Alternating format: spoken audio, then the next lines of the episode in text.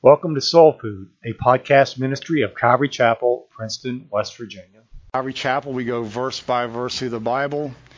We are in John chapter 6, verse 50.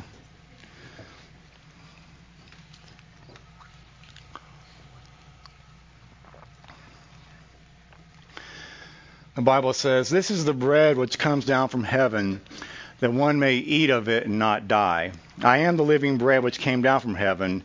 If anyone eats of this bread, he will live forever. And the bread that I shall give is my flesh, which I shall give for the life of the world. Father, just like that song, that's what we want to do. We want to lay ourselves at your feet this morning. You are all that we need in this life, no matter what we are facing.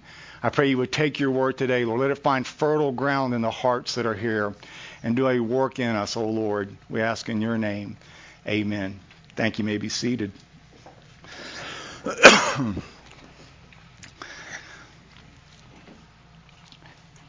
In the story of civilization, Will Durant noted succinctly the clear result in the grand showdown between the might of Rome, which was perhaps the greatest power of all time, and Jesus. He writes, by rejecting Jesus, Julian the apostate made a wreck of his life, but thankfully, his reign was short lived. It is said that he was wounded in battle, and as he lay dying, he picked up a handful of sand filled with his own blood and threw it into the sky and said, Thou hast conquered, O thou Galilean. But he hasn't been the only leader to recognize the supremacy of Christ. Even Napoleon acknowledged the superiority and absolute difference in Jesus. He said, Everything in Christ astonishes me. His spirit overawes me, and his will confounds me. Between him and whoever else there is in the world, there is no possible term of comparison. He is truly a being by himself. I search in vain in history to find the similar to Jesus Christ or anything which can approach the gospel. And so I begin this morning with a question what is it that brings these two seemingly irre- irreconcilable pictures of Jesus together? That of being both powerless and yet at the same time all powerful. In reality, who was he? Was he just a great moral teacher and the ultimate example? Or, as some think him, a nationalistic agitator and a failed Jewish revolutionary? Or was he a wild eyed prophet with the gleam of an apocalyptic end in the world of, of, the world in his eye? Or a wandering, cynical preacher? A shrewd Galilean holy man? Or as he claimed, something more? Something much, much more.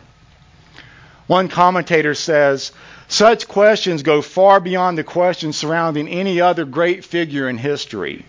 For in the case of Jesus, one possible answer to his identity is so explosive and life changing, or so preposterous and offensive, that no entirely cool appraisal will ever be possible. In the next two or three weeks, that's what we're going to be digging into. Look at verse 50 and 51 with me. We will spend all of our time on these two verses the Bible says, This is the bread which comes down from heaven, that one may eat of it and not die. I am the living bread which came down from heaven. If anyone eats of this bread, he will live forever. And the bread that I shall give is my flesh, which I shall give for the life of the world. Before I begin sharing what this text means, I first want to look at what it does not mean. It should be noted that the Roman Catholic Church appeals to this passage as a proof of the doctrine of transubstantiation. That might be a new word to you transubstantiation. It sounds like what they do during a tummy tuck, doesn't it? But in actuality, it is the false teaching that the body and blood of Christ are literally present in the bread and wine of communion. Now, Jesus did say that anyone who partakes of his flesh has eternal life. But if that was a reference to the Lord's table, it would mean that eternal life could be gained through taking communion. But we know that is clearly foreign to Scripture, which teaches that communion is for those who are already believers. Now, in fairness to the crowd that Jesus was speaking to, being Orthodox Jews, the listeners knew the divine prohibition against eating human flesh or any kind of blood. And so we have another example here in John's Gospel of people misunderstanding a spiritual truth by treating it literally. All Jesus said was, just as you take food and drink within your body, and it becomes a part of your body, so you must receive me within your innermost being, so that I can give you life.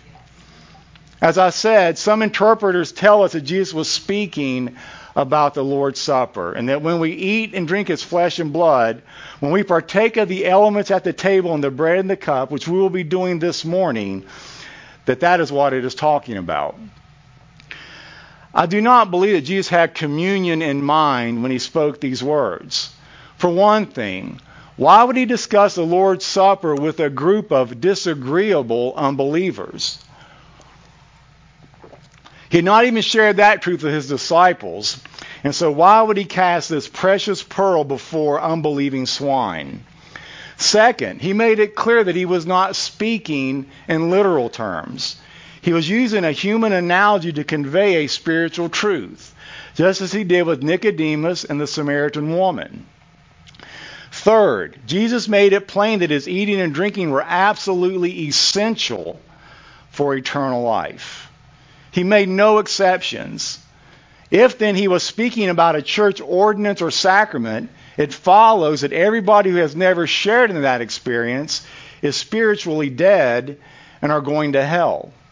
This would include all the Old Testament saints, the thief on the cross, and a multitude of people who have trusted Christ in emergency situations such as hospitals, accidents, and foxholes. I personally cannot believe that God has excluded all from salvation those who cannot participate in a church ceremony. So, with that knowledge as our background, let's see what the text really means. When Jesus called himself the living bread, he was not claiming to be exactly like the manna. He was claiming to be even greater. The manna only sustained life for the Jews, but Jesus gives his life for the entire world. The Jews ate the manna daily, but they eventually died. But when you receive Jesus Christ within, you live forever. When God gave the manna, he only gave it as a gift. But when Jesus came, he gave himself. Jesus says, The bread that I give for the life of the world is my flesh. Now, back in those days, you didn't have sliced bread. Back then, you would just take the loaf and tear it apart. Jesus said that his body was going to be like that bread in that it was torn apart, and because of that, he can now give life to mankind. Now, there was no cost in God sending the manna each day, but He gave His Son at a great cost. The Jews had to eat the manna every day, but the sinner who sincerely trusts in Christ just once has been given eternal life. I'm glad that Jesus went on to speak about the cross because Christ without the cross is of no use to us. What I mean is, we can look at his example and the way he lived his life, and we can admire it. But the life alone does not help. We can admire the life, but in our fleshly strength, we cannot live that life. Besides, we are condemned by that life, for it is the standard of what God would require of us as His creation. A Christ without the cross is of no use to us. Because as the judge, he must condemn sinners. But fortunately, there is more. For Jesus went on to speak of the cross and to eventually die upon it and rise again. Now there is hope. He died for our sin. The chastisement of our peace was, up, was upon him, and by his stripes we are healed. In his resurrection life, now we can have life. In his righteousness through his death, we are now counted righteous in the sight of a holy and loving God. How was that done? Ever the master teacher, Jesus used a simple everyday routine of eating to communicate profound spiritual truth. The analogy of eating suggests four parallels to appropriating spiritual truth. First, just as food is useless unless it is eaten, so also spiritual truth does us no good if it is not internalized. Merely knowing the truth without acting upon that truth profits us nothing. James says it's like when you first get up in the morning and you sneak up on the mirror to see how much damage was inflicted during the night. But instead of fixing it, you just shrug your shoulders and head to the kitchen for your Froot Loops. That's like memorizing a bunch of Bible verses but obeying none of them. It really does you no good. Second, eating is prompted by hunger. As we all know, those who are full are not interested in food. In the same way, sinners who are satiated with their sin have no hunger for spiritual things. But when God awakens them to their lost condition, however, the hunger for love, deliverance, peace, hope, and joy then drives them to the bread of life. Third, the food people eat becomes part of them through the operation of the body's digestive system. What happens when you eat something? When you take a piece of bread and eat it, what happens to that bread? It becomes a part of you. You can't change that. Once you eat that bread, that bread does two things. Number one, it goes into the deepest part of your life. And number two, it goes into every part of your life. Jesus is using this as an illustration of what happens when we believe in Him. To believe in Him is have Him to come into my life by the Holy Spirit. And when He comes into my life, He does the same thing that food does. He goes into the deepest part of my life, and He goes into every part of my life. It is no shallow or incomplete work that He does in our lives. We now become one with Him. That is why the constant refrain in the book of Ephesians talks about being in Christ Jesus. We are in Him, and by the Holy Spirit, He is in us. So it is spiritually. People may admire Christ. They may be impressed with his teaching and even bemoan his death on the cross as a great tragedy. But not until they appropriate him by faith do they become one with him.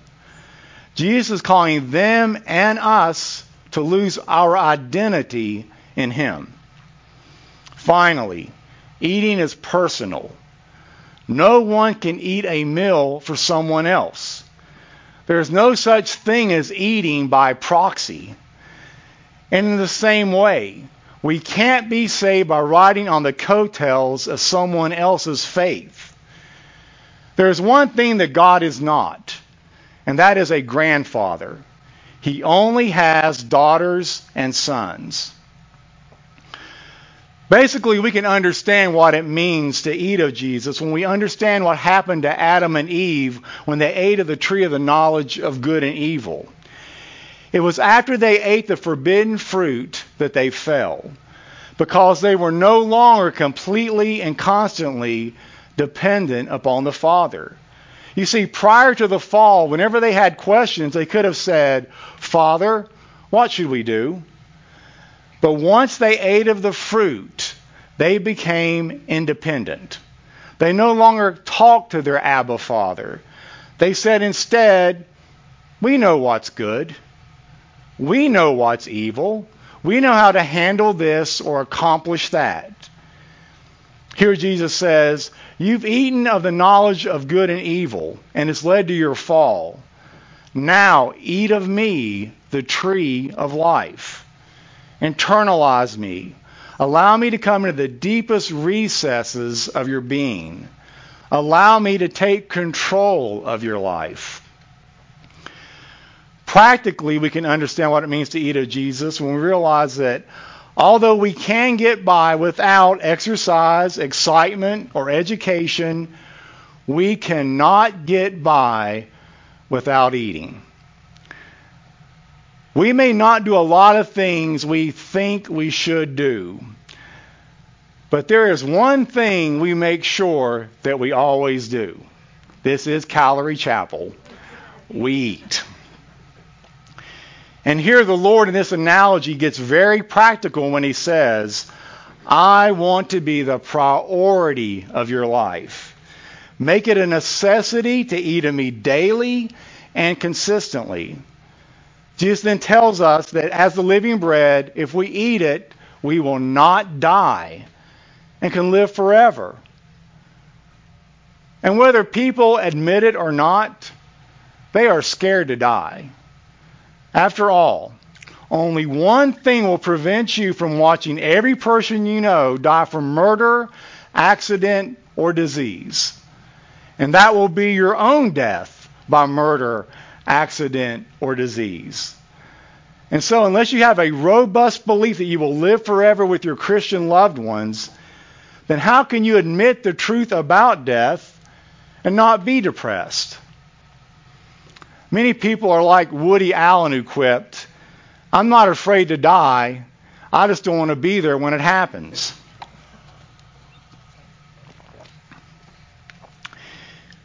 If you are honest, in other words, if you aren't in denial or keeping yourself distracted from the horror of the human condition, then how could you not be depressed?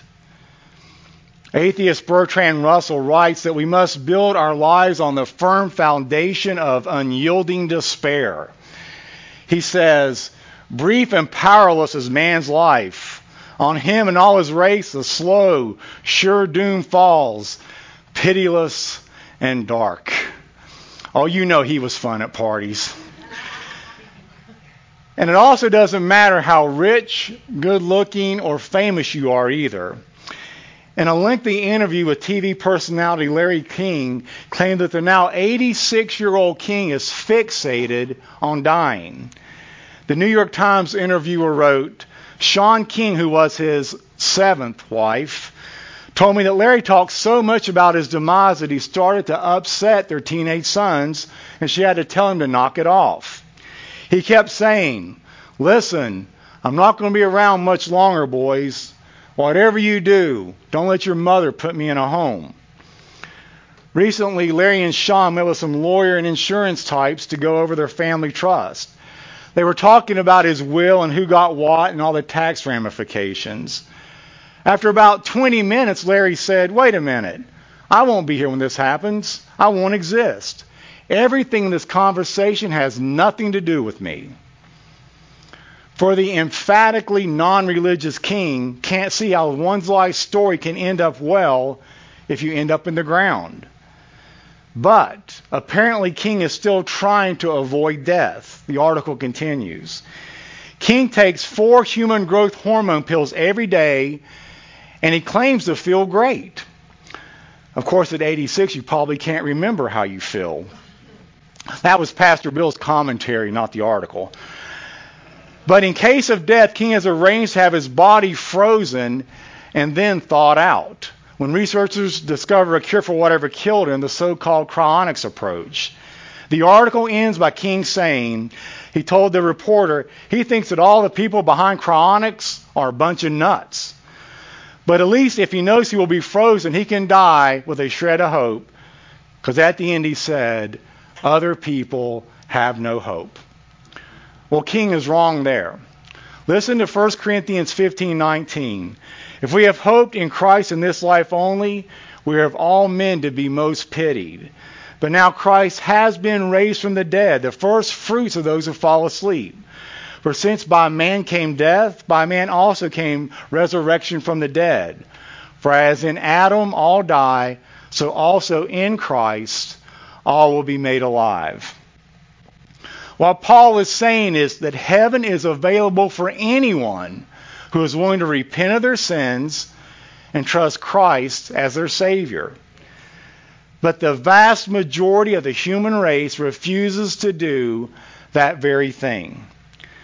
People often criticize Christianity because they think it envisions heaven as an exclusive club that everybody desperately wants to get into and that God is trying to keep people out of. The reality, however, is that no one really wants heaven. If the admission price is repentance and trusting their life to Christ. The hymn Rock of Ages has a telling line Be of sin the double cure, save from wrath, and make me pure. The Bible even says that left to ourselves and our sinful flesh, none of us would ever seek God and His holiness. And so, really, hell is just the absence of God. And more people want that than what you might think. Maybe that's why we sometimes speak of a stairway to heaven, but a highway to hell. And yet we live in a spiritually hungry world, desperate for meaning and hope in life. From the beginning, human beings were created to serve God and have fellowship with Him. He was to be both their focus and their fulfillment. But by rejecting him, men and women have been left with an aching void deep within their souls. In their misguided attempts to fill that emptiness, they, like Israel of old, have forsaken the Lord, the fountain of living waters, and have hewn for themselves cisterns, broken cisterns, that can hold no water. Yet fallen men do not find the exhilarating freedom they seek by casting God aside. Instead, they only discover the horrifying futility of a godless life. Christian apologist William Lane Craig explains Who am I, man asks? Why am I here? Where am I going? Since the Enlightenment, when he threw off the shackles of religion, man has tried to answer these questions without reference to God. But the answers that came back were not exhilarating, but dark and terrible. You are the accidental byproduct of nature, he is told, a result of matter plus time plus chance. There is no reason for your existence. All you face is death. Modern man thought that when he had got rid of God and he had freed himself from all that repressed and stifled him, instead he discovered that in killing God, he had also killed himself. For if there is no God, then man's life becomes absurd. Craig finishes by saying, Apart from God, mankind is a doomed race in a dying universe because the human race will eventually cease to exist. If it does, it makes no ultimate difference whether or not it ever did exist. Mankind is thus no more significant than a swarm of mosquitoes or a barnyard of pigs, for their end is all the same. The same blind cosmic process that caught them up in the first place will eventually swallow them up again. But the scripture teaches that the believer does not have to fear death. And that in fact we are heading for a paradise none of us can truly even begin to comprehend.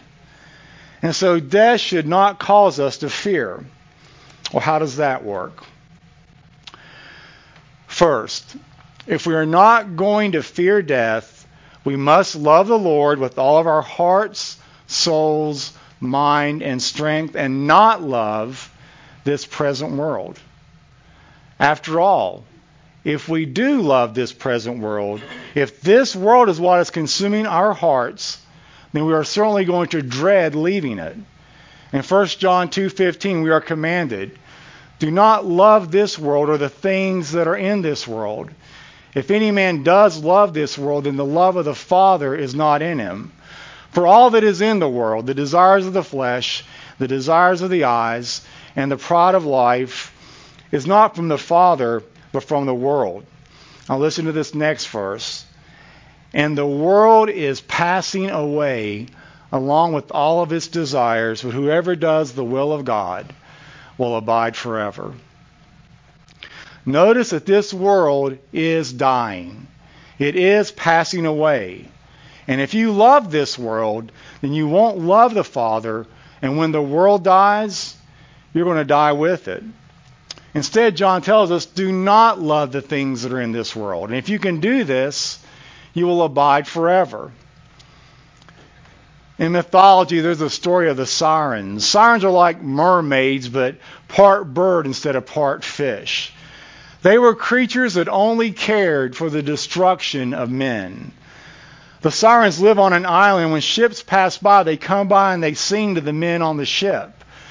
Bewitched by their song, sailors turn the ship toward the island, only to have the boat dashed on the rocks and everyone dies. We are told that around the sirens lie great heaps of men, flesh rotting from their bones, their skin all shriveled up.